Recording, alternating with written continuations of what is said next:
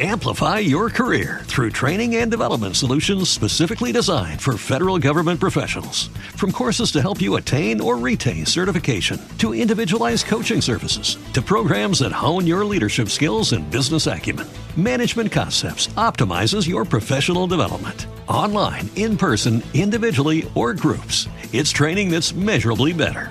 Learn more at managementconcepts.com. That's managementconcepts.com.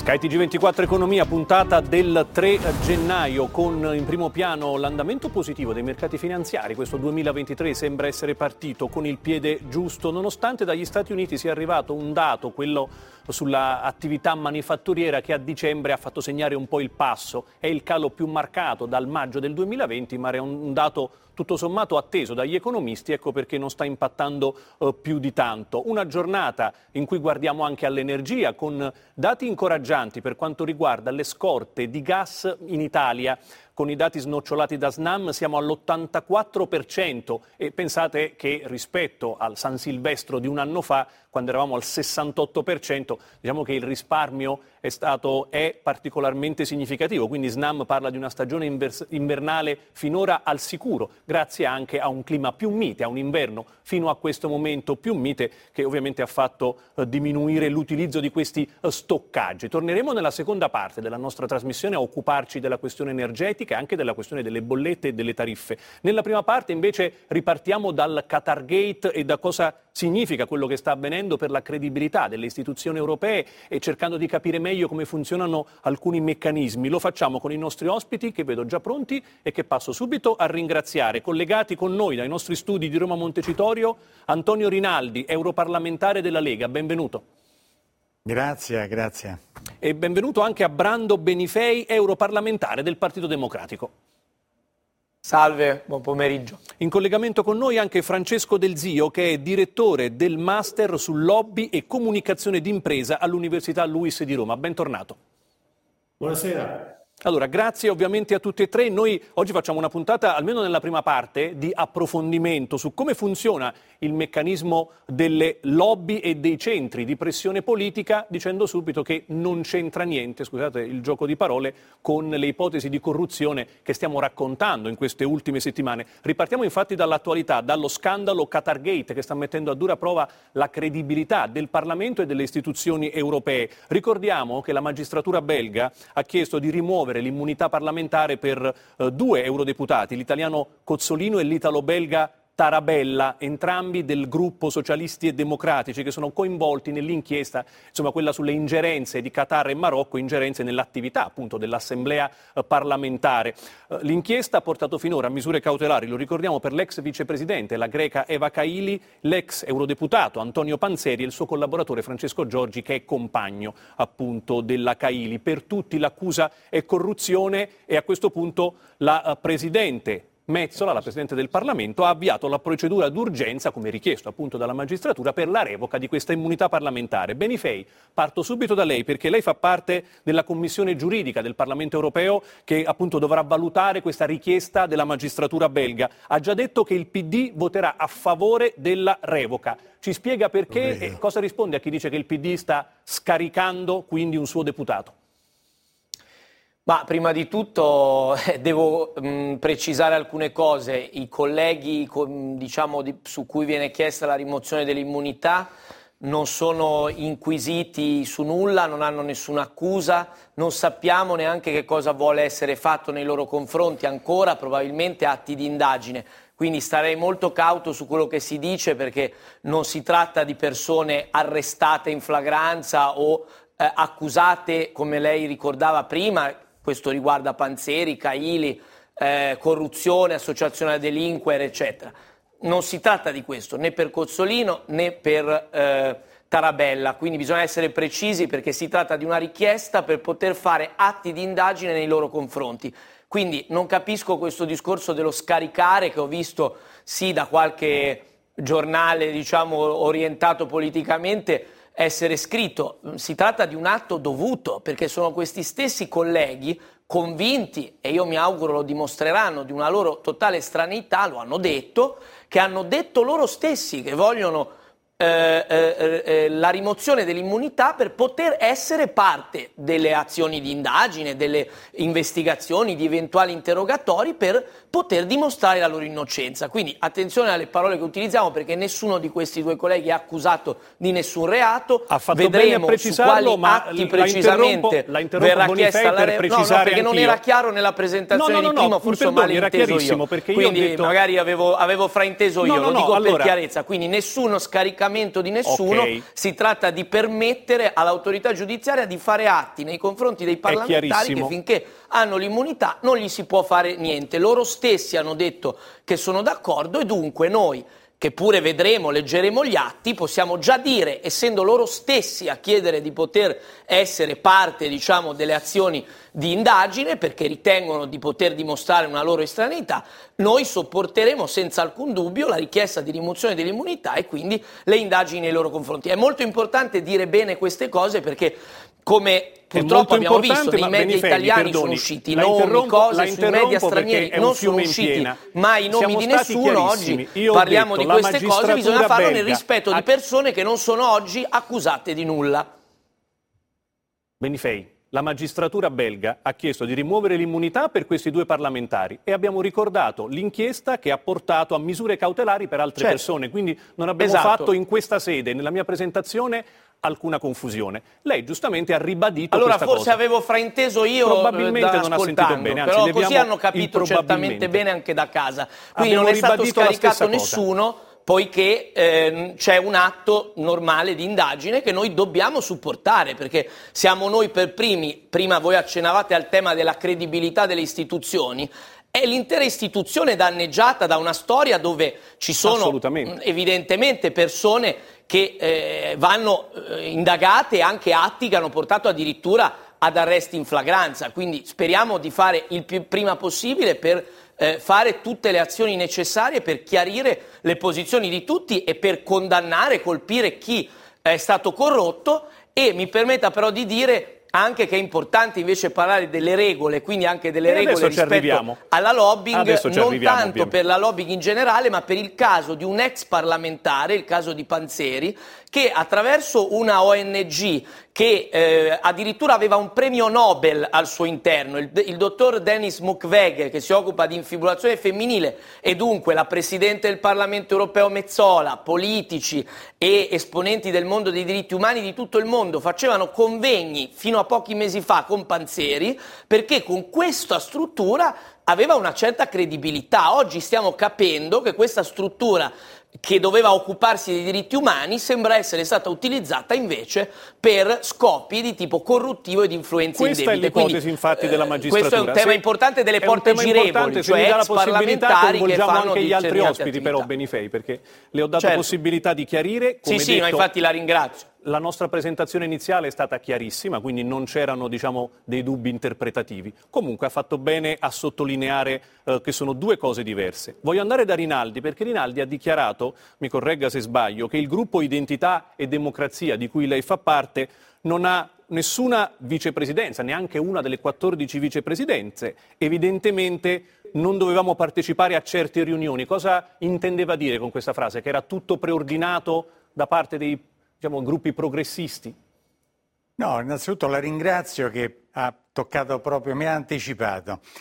Allora, sentiamo sui giornali, anzi vorrei precisare una cosa, se sui giornali italiani sono usciti dei nomi perché sono stati fatti prima da un giornale belga che pare particolarmente... E le Suar, No, le Suar collega, non è così. Me- mi Come faccia no? vedere gli articoli. Nessun, Oh, gio- nessun articolo di l'ho. Lesuara ha mai citato italiani.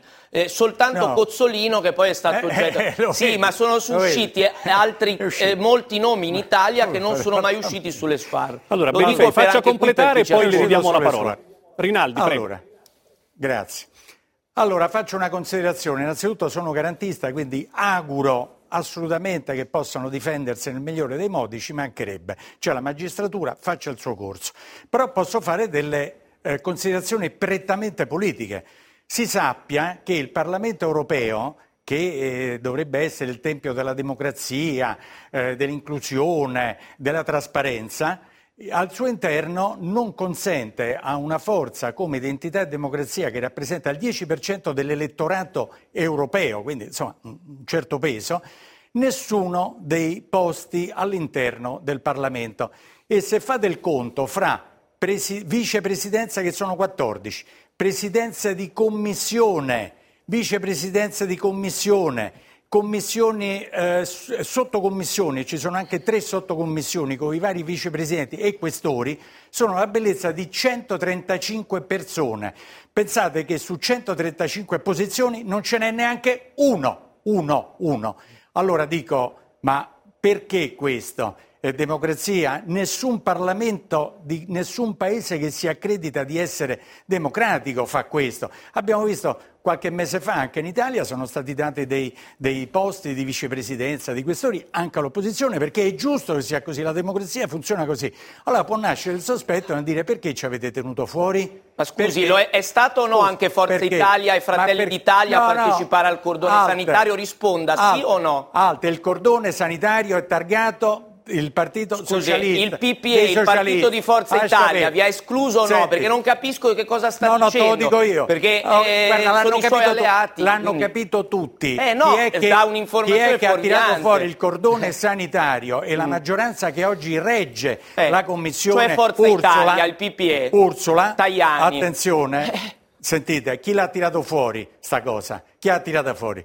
L'ha tirato il Partito Socialista, dove voi fate Scusate, parte. il PPE allora, ha deciso allora, con i liberali e i socialisti di escludere allora, l'estrema destra dalle posizioni. De- cioè, del vostro gruppo siete con ma la Le Pen. Stati... Io non so perché stiamo parlando di questo che non c'entra ma, nulla no, con questa c'entra, vicenda. C'entra Però dato come? che dice questa c'entra, cosa la devo c'entra dire. C'entra perché eh. siamo stati esclusi eh. completamente da qualsiasi potere decisionale all'interno e non funziona nessun Parlamento. politici, compreso Forza Italia e la Meloni. Eh. Quindi non so se la prenda con i suoi alleati. Rinaldi denuncia benissimo, allora prendo atto che adesso prendete, prendete atto e ci mettete e date anche a noi la possibilità di essere rappresentati. No, è stata una scelta politica ah, no, perché voi politica. avete delle formazioni neonaziste nel vostro gruppo questa è una scelta, ma è una che è stata, mi dispiace, ma eh, la messa da lo da Parlamento fare, totalitario. e poi chi è che non la pensa Rinaldi deve essere escluso. No, no, voi avete dei limiti parlamentari, gli altri gruppi politici hanno deciso di non dare Ma ci fate pure una brutta figura a dirlo, dai, su. Ma è una scelta fatta principalmente penso, dal penso, gruppo più penso, grande del Parlamento europeo che è quello di Forza Italia, no, del PPE. Guarda, la, scelta, Scusi, è, così, la quindi... scelta è stata fatta dai socialisti. Ma noi siamo il 20% del Parlamento, ti, come potremmo ti porto farlo? le dichiarazioni di riporto, ma stiamo scherzando. Allora, stiamo Ripeto, uscendo fuori dal tema della puntata. Non è così, non è così. Stiamo uscendo fuori dal tema può verificare. Dovreste vergognare. un attimo, andiamo da Del Stiamo parlando di questa Andiamo da Francesco Del Zio, proprio perché volevo capire appunto da un esperto come lui come ne escono le istituzioni europee da tutto questo? E ovviamente è una vicenda, la magistratura ovviamente fa il suo corso, c'è tutto un procedimento da portare avanti, nessuno è colpevole ovviamente, fino a prova contraria. Come, poss- come possiamo proteggere le istituzioni europee in un momento così delicato? Francesco mi ha sentito? Francesco Del Zio mi sente? Evidentemente no. Ora, ora la sento, ora la sento. Eccoci, eccoci qua, dicevamo come ne escono le istituzioni europee da tutto questo? Non benissimo, mi viene da dire, come possiamo fare per proteggerle? Non escono bene nonostante il fatto che noi abbiamo considerato per molti anni eh, le istituzioni europee, il Parlamento europeo in particolar modo, come un simbolo di trasparenza dal punto di vista del rapporto pubblico-privato, delle attività di lobbying. Allora, eh, chiariamo subito due punti. Primo, lo diceva lei all'inizio molto bene, lo ribadisco con grande forza. Il lobbying qui non c'entra assolutamente nulla, è un caso gigantesco di corruzione che riguarda ex politici, assistenti ai politici e così via. Eh, secondo tema, eh, in realtà c'è un registro della trasparenza che funzionerebbe oggi a livello di Parlamento europeo e in qualche modo anche a livello di Commissione europea. Ci sono una serie di regolamentazioni che dovrebbero favorire la conoscenza da parte di tutti i cittadini di quello che accade nel rapporto tra soggetti privati esterni e decisori pubblici a livello europeo, eppure eppure è successo tutto quello che sappiamo. Allora temo che qui ci sia un altro grande tema di cui non si parla affatto si parla pochissimo, ovvero il rapporto oggi nel mondo tra democrazie che hanno i loro sistemi di controllo, hanno i loro organi di controllo, hanno le loro regole e autocrazie o non democrazie, che evidentemente tendono a utilizzare sistemi diversi, ma soprattutto nelle quali non esistono sistemi di controllo adeguati. Di questo gigantesco tema purtroppo pochissimo si parla, anche perché è molto difficilmente risolvibile. Un passo in avanti gigantesco lo faremmo sia in Europa che in Italia se però, come avviene già negli Stati Uniti, noi vietassimo quello che si chiama revolving doors, eh, cioè esatto. vietassimo la possibilità per chi ha ricoperto dei ruoli da decisore politico o da decisore pubblico più ampiamente eh, di passare immediatamente dall'altra parte, tra virgolette, della barricata e quindi di poter svolgere eh, delle attività che hanno a che fare con il decisore. Quantomeno senza un congruo periodo, diciamo, materasso in mezzo. Ricordiamo quanto diceva Francesco Del Zio, perché la questione delle lobby è eh, interessante, il confronto con gli Stati Uniti e direi, Francesco, con diciamo, la cultura anglosassone, perché in quella dimensione lì le lobby, cioè questi gruppi portatori di interessi, di interessi particolari, sono visti come eh, diciamo, fisiologici a una sana dialettica democratica. Da noi vengono guardati storicamente con un po' più di, eh, come dire, con un certo sospetto e quindi si tende ad avere probabilmente una regolamentazione meno trasparente, che è quello che dicevi tu, la necessità di una maggior trasparenza per regolare questo fenomeno. Sì, diciamola in maniera più piatta, eh, da noi non abbiamo oggi una regolamentazione del lobbying a livello nazionale, abbiamo solo dei regolamenti episodici, c'è alla Camera, non c'è al Senato, c'è in alcuni ministeri, non c'è in altri, c'è in alcune regioni, non c'è a livello nazionale. Quindi un guazzabuglio, un patchwork di regolamentazioni in Italia che vuol dire in effetti nessuna regolamentazione. Ed è un peccato. Perché è un peccato? Perché oggi noi in tutta una serie di settori complessi dal punto di vista dei rapporti tra pubblico e privato, dal punto di vista dei settori economici regolati, avremmo moltissimo bisogno di aiutare il decisore pubblico con know-how, competenze, informazioni tecniche che spesso lo stesso decisore pubblico non può avere perché non ha il tempo di averle, perché le tecnostrutture a supporto si sono molto indebolite negli ultimi anni e così via, ovvero aiutare la qualità della legislazione.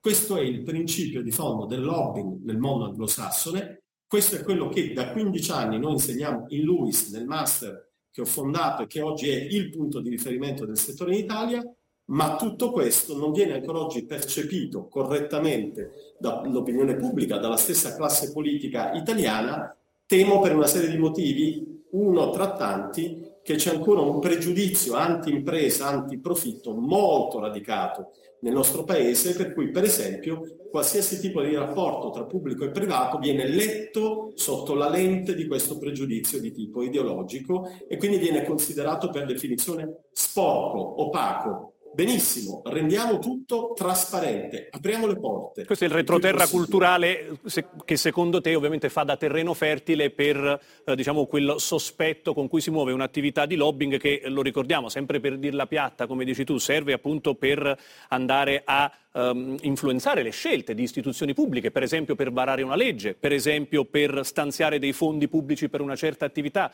Volevo coinvolgere sulle tue osservazioni anche Rinaldi e poi Benifei, perché sappiamo che la Presidente Mezzola ha già annunciato un cosiddetto decalogo, ossia una serie di possibili riforme nuove norme in questo senso. Ne leggo qualcuno, si parla di ipotesi, maggior trasparenza negli incontri con rappresentanti di paesi terzi, facciamo l'esempio appunto del Qatar ma non solo, un registro di lobby e ONG accreditate, prima Benifei faceva l'esempio di alcune ONG che potrebbero essere utilizzate come paravento, oppure una revisione del sistema di delegazioni del Parlamento europeo. Basterà secondo voi questa regolamentazione di questo tipo a evitare nuovi casi di corruzione, prima Rinaldi, poi Benifei. La ringrazio. Guardi, proprio al professor Del Sio, che condivido tutte le sue osservazioni, vorrei fare questa domanda. Secondo lei, eh, se ci fosse già stata una regolamentazione del, dei rapporti con le lobby, eh, sarebbe successo o no questo Catergate? Perché secondo me sarebbe avvenuto lo stesso. Cioè se ci fosse stata una regolamentazione all'americana, chiamiamola così, perché come ha detto giustamente Quindi lei prima... Dice, non è un problema solo un... di regole, di norme. No, eh, non è una questione di regole, qui è questione di corruzione. Attenzione, ha fatto bene nel dividere diciamo, la problematica lobby perché c'è sempre questa eh, ipotesi, ai lobbisti c'è un, un, lato un po' oscuro eccetera di rapporti col, con il decisore politico. Secondo me questo episodio specifico del Catergate o magari di qualcun altro che uscirà fuori eh, nelle, nelle prossime settimane sarebbe purtroppo avvenuto lo stesso. Questo è il problema, è un problema di persone, cioè bisogna eh, iniziare a entrare nell'ordine di idee che purtroppo ci sono delle persone che sono più sensibili rispetto alle altre, quindi bisogna fare anche lì delle scelte ben precise e questo è il vero problema, perché, ripeto, si possono regolamentare e fare sicuramente tutte le, le, le migliori leggi possibili e regolamenti, ma purtroppo non si riesce a eliminare il problema. Questa è la mia ipotesi e penso che anche il professore sia della stessa ipotesi. Stessa Del zio rapidamente, poi Benifei. Sono d'accordo, eh, sia le idee che le corruzioni camminano sulle gambe degli uomini, e qui abbiamo evidentemente uomini che non sono stati corretti, ma questo dovrà essere accertato. Eh, però ci sono due temi importantissimi. Primo, il revolving doors. Se ci fosse stata una regolamentazione seria delle cosiddette porte girevoli in Europa, eh, probabilmente avremmo avuto qualche argine in più rispetto a un fenomeno corruttivo. Ma Pazzeri avrebbe messo un prestanome, avrebbe messo, avrebbe messo un prestanome. Eh, Rinaldi non è convinto che questo tipo di regolamentazione sia davvero decisiva. Completi del zio, poi andiamo da Benifei. E, e poi c'è un secondo punto che è quello che citavo prima. In effetti qui il vero problema è come poter governare eh, metodi come quelli usati dalle non democrazie o dalle autocrazie che sono molto diversi, soprattutto molto meno controllati di quelli che avvengono nelle democrazie. Ma questo è un tema così eh, profondo, radicale, eh, rispetto al quale noi oggi non abbiamo soluzioni, che è meglio non vederlo ed è quello che succede. Oggi. Ecco, Benifei, ma allora è questo il vero problema, cioè i paesi non democratici che non secondi. hanno al loro interno meccanismi in grado di diciamo, prevenire questi, questi, questi fenomeni che vanno poi a corrompere, semplifichiamo all'estremo, 5 meccanismi, secondi. istituzioni Vabbè, di paesi democratici. Rinaldi vuole completare velocemente. Della, guardi, con la storia della revolving doors, se fossimo stati in America, quant'è? 18 mesi, Panzeri già sarebbe, stato, già sarebbe rientrato perché non è più eurodeputato da tre anni e mezzo. Quindi lo vede alla fine. Mm. Eh, eh, significa niente. No, ma infatti il revolving doors dovrebbe essere eh, molto più ampio dei Molto più congruo esatto, rispetto all'ipotesi anni, americana. non 18 mesi. Eh, Benifei dice addirittura 5 anni. Benifei, il vero problema sì, è il cioè, rapporto con le autocrazie. Stati perché... Uniti, quant'è Stati Uniti? Eh. Però posso rispondere anch'io. Dicevo, la questione eh, delle revolving doors a me pare centrale, così come l'altro tema che ha posto il professore, cioè la questione dei rapporti con i paesi non democratici, perché intanto, ad esempio, il registro di trasparenza a cui si faceva riferimento, che è purtroppo un'iniziativa interistituzionale, cioè Parlamento, Commissione, ma sottofinanziata e senza obbligatorietà, esclude i eh, paesi extra UE, quindi eh, quelli non ci sono dentro questo registro.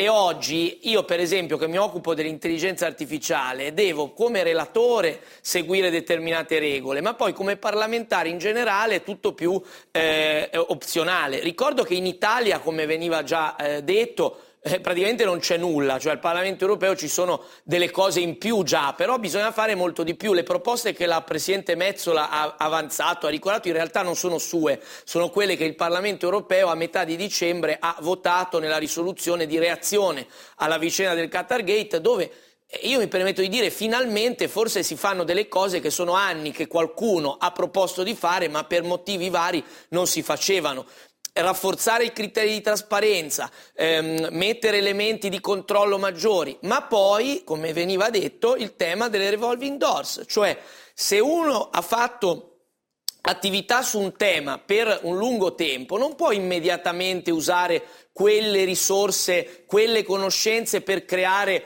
eh, un altro lavoro, perché eh, io invece sono convinto che con norme molto rigide sulle revolving doors, alcuni anni e il caso Panzeri non ci sarebbe stato. Perché? Perché uno non può mettere un prestanome, perché nel momento in cui Panzeri, con la sua autorevolezza come parlamentare che per dieci anni è stato a, a seguire questioni relative ai diritti umani, ha creato un board, lo ripeto, con un premio Nobel per la pace, Penso oltre che che ex, ex primi ministri, eh, un ex primo ministro francese, eh, italiani molto eminenti, la Bonino si è parlato, eh, così come... cascati. ecco, però sono figure estremamente riconosciute e rispettabili, sono state messe in mezzo per creare un, eh, uno schermo eh, e che questo lo può fare chi ha un certo tipo di relazioni, grazie al proprio eh, ruolo. Io lo dico sinceramente, ci sono ex parlamentari che fanno da immediatamente terminato il loro lavoro parlamentare, diventano immediatamente, dopo due giorni,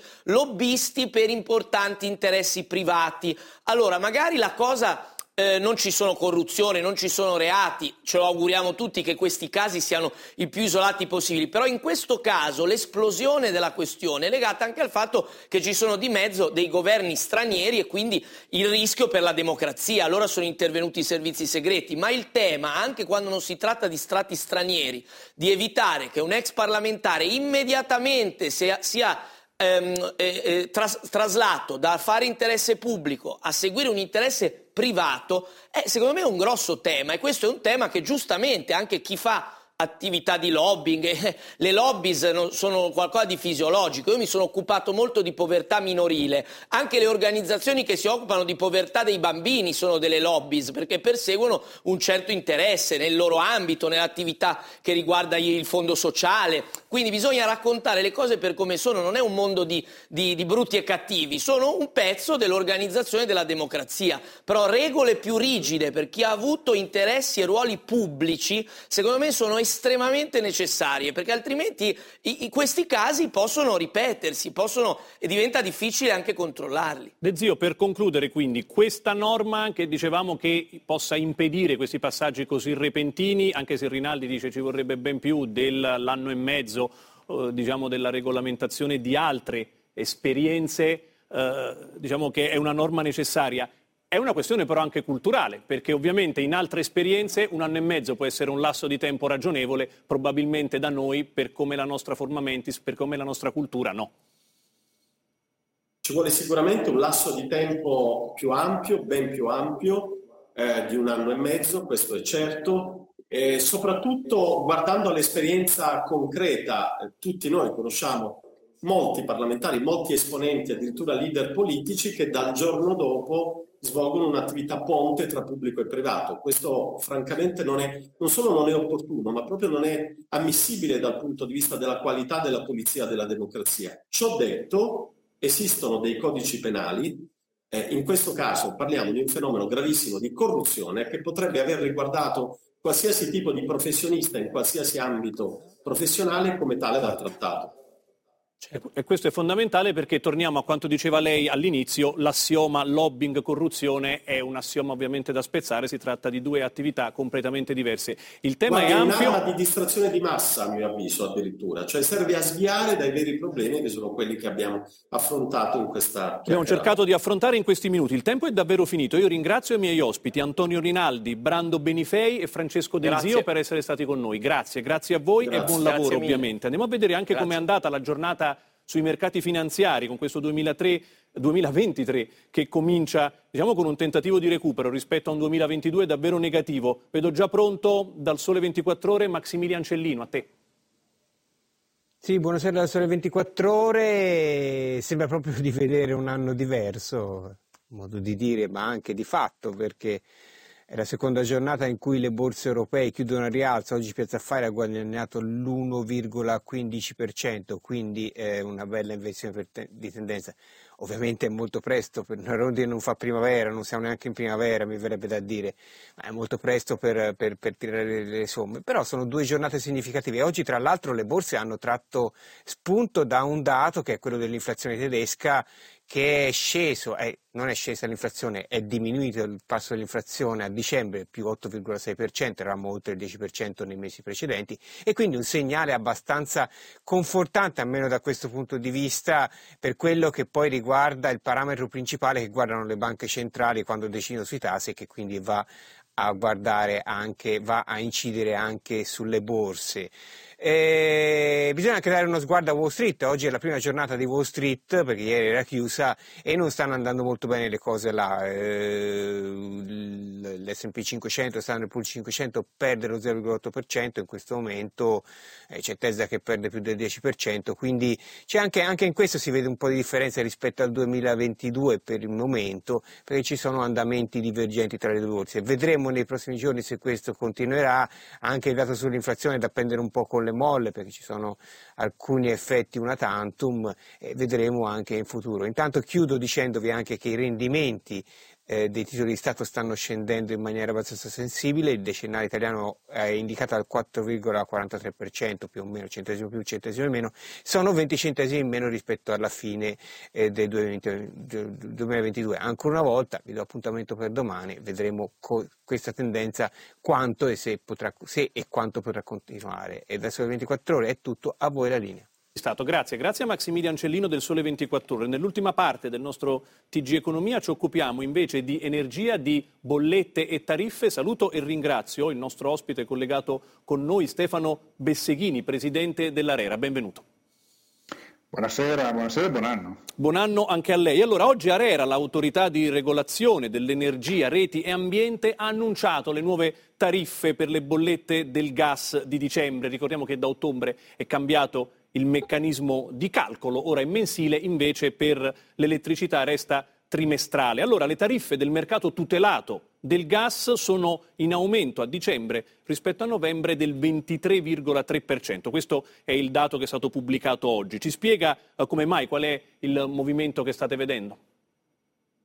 Ma come ha detto giustamente, adesso abbiamo con il gas un dato mensile, ma oltretutto è un dato retrospettivo, quindi stiamo guardando indietro quello che è successo nel mese di dicembre, mentre i prezzi che abbiamo annunciato recentemente per i costi che abbiamo annunciato recentemente per l'elettricità guardano al prossimo trimestre, quindi catturano la previsione di diminuzione che eh, i forward stanno facendo vedere. Tornando al gas, mese di dicembre una prima quindicina di dicembre con prezzi relativamente alti, siamo stati sempre intorno ai 130-135 euro megawattora, una seconda metà di dicembre in cui complici tanti fattori, il clima, eh, probabilmente una percezione diversa della capacità dell'Europa di lavorare su questo settore, il, eh, l'effetto degli stoccaggi che, che sono rimasti sicuramente più pieni eh, del previsto ci hanno portato a un crollo veramente molto significativo. Oggi siamo intorno agli 80 euro a megawattora. Praticamente siamo ai livelli precedenti, diciamo siamo, l'invasione della siamo, Russia dell'Ucraina, tornati... quindi a quelli di un anno fa più o meno in questo stesso periodo dell'anno, tra la fine del 21 e il 22. Lei, Corretto. dottore, diceva, ha parlato di capacità dell'Unione Europea di lavorare su questi temi. Tradotto, possiamo dire, un, c'è un peso della decisione sul cosiddetto price cap che può avere ma rilevanza forse, in questa discesa? Forse non c'è un prezzo del valore del price cap, ma certamente un prezzo del valore politico, del fatto di eh, trovare un accordo, di lavorare eh, su piattaforme comuni, di sviluppare un approccio in qualche maniera eh, sinergico. Questo probabilmente ci accompagnerà anche negli strumenti con cui affronteremo la fase del 23 per i riempimenti degli stoccaggi, che appunto eh, sarà eh, l'ulteriore banco di prova di questa situazione complicata che stiamo vivendo sui mercati del gas. Ecco, lei tra gli elementi che ha eh, ricordato poc'anzi, che appunto hanno spinto, stanno spingendo in questi giorni i prezzi del gas in discesa, c'è anche un inverno per ora piuttosto mite, quindi gli stoccaggi sono poco intaccati, sono meno intaccati di come erano un anno fa. Secondo i dati SNAM siamo all'84% ancora di riempimento a San Silvestro, diciamo dato al 31 dicembre, certo. rispetto al 68% di come eravamo eh, un anno fa.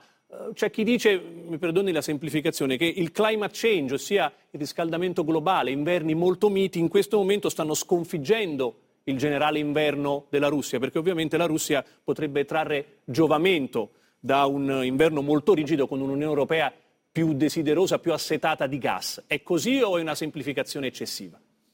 No, diciamo che certamente una situazione meteorologica molto particolare ci sta aiutando. Dall'altra parte non dimentichiamoci che, eh, come sempre, sono notizie mezze buone. Dall'altra parte abbiamo una significativa distruzione della domanda industriale, quindi in questo momento a questi livelli di prezzo molti soggetti industriali non sono riusciti a chiudere eh, contratti o hanno delle difficoltà e questo lo vediamo anche molto nella gestione di alcuni eh, servizi che l'autorità gestisce come il servizio di default o il fornitore di ultima istanza che stanno facendo una certa fatica a tenere eh, la pressione di eh, soggetti che entrano eh, in maniera eh, più importante di quanto non avvenisse in precedenza, ma naturalmente questi minori consumi industriali eh, ris- eh, pesano anche loro nella formazione del prezzo. Quindi diciamo due effetti eh, che hanno un beneficio, cioè vedere un prezzo basso sui mercati per il gas, sono però sintomo naturalmente uno di un malessere ambientale, di un malessere climatico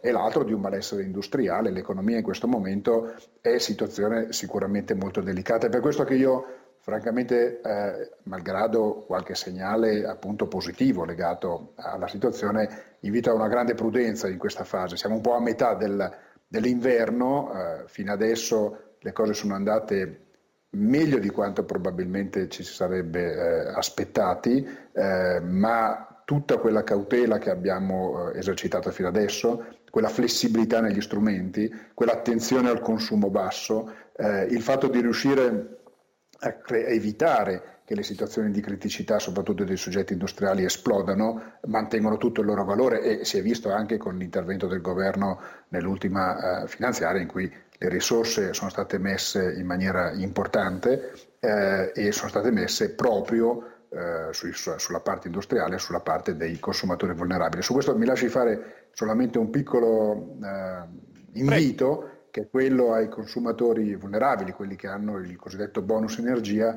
di eh, sollecitamente procedere a chiedere l'ISE per il 2023 perché la condizione per avere il bonus nel corso del 2023 è quella di avere un ISE valido per il 2023 e quindi prima eh, ci si affretta a chiederlo, prima naturalmente tutti i meccanismi tecnici che devono essere messi in campo per attribuirlo vengono vanno, uh, attivati.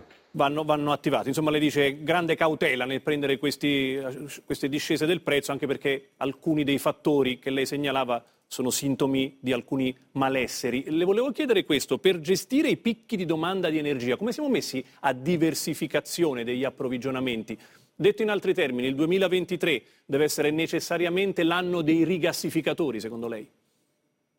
Ma diciamo che il 2023 ha due rigassificatori diciamo così, in pipeline eh, attesi, che sono naturalmente. Uno il 23, poi un altro arriverà nel 24 a regime. 24, esatto, tecnicamente partirà nel 24, ma sì, certamente eh, la capacità di rigassificazione legata a questi sistemi è un complementare eh, fondamentale del processo di diversificazione che sono stati fatti, anche perché danno la possibilità poi di scaricare le nuove eh, contrattualizzazioni che eh, nel corso dello scorso anno sono state eh, realizzate. Eh, al tempo stesso naturalmente anche qui, come sempre, l'approccio al scenario energetico è un approccio ampio tutto il lavoro che si sta facendo sulle rinnovabili, sul potenziamento delle rinnovabili, sulla velocità delle autorizzazioni, di nuovo non perde niente del suo valore, anzi mantiene la strategicità perché quelle sono evidentemente fonti che hanno anche la capacità di affrancarci dall'esportazione di capitali verso, verso l'estero. Abbiamo ancora solo un minuto prima di chiudere, le faccio la domanda che tutti ovviamente si stanno facendo. Quali sono le prospettive delle bollette per il 2023? Quando caleranno le tariffe? Ma allora, intanto eh, diciamo che sicuramente questa eh, fase sarà una fase di consolidamento, quindi probabilmente dovremmo vedere un primo semestre che mh, vedrà eh, qualche cosa eh, con prezzi non tanto dissimili da quelli che stiamo vedendo eh, in questa fase, naturalmente come sempre eh, non essendo dotato di sfera di cristallo al netto eh, di eh, imprevisti non, non, att- non, attualmente prevedibili. la mm, situazione da tenere d'occhio sarà probabilmente quella del secondo semestre del 2023 per vedere appunto come la diversificazione che facevamo cenno prima sarà in grado di dare un segnale stabile di riduzione. Ricordiamo che appunto dovrebbe entrare in funzione nella primavera del 23 il primo dei due rigassificatori cui faceva esatto. riferimento, quindi nel secondo semestre dell'anno dovremmo vedere eh, parte dei benefici. Il tempo purtroppo è finito. Io ringrazio Stefano Besseghini, il presidente di Arera, per essere stato con noi. Buon lavoro e buon anno. Ovviamente. Grazie a voi, grazie a voi. Auguri. Grazie e alla prossima occasione. Grazie a voi per averci seguito, grazie a Francesco Venuto che ha coordinato la squadra di regia, ad Alessandra Zompatori al coordinamento giornalistico. La linea torna al TG, noi ci vediamo domani con skytg 24 Economia.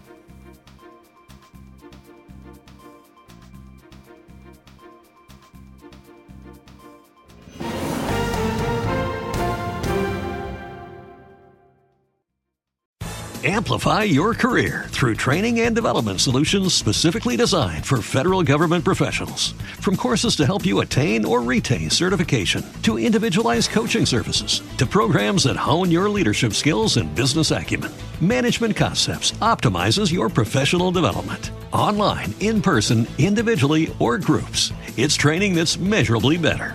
Learn more at managementconcepts.com. That's managementconcepts.com.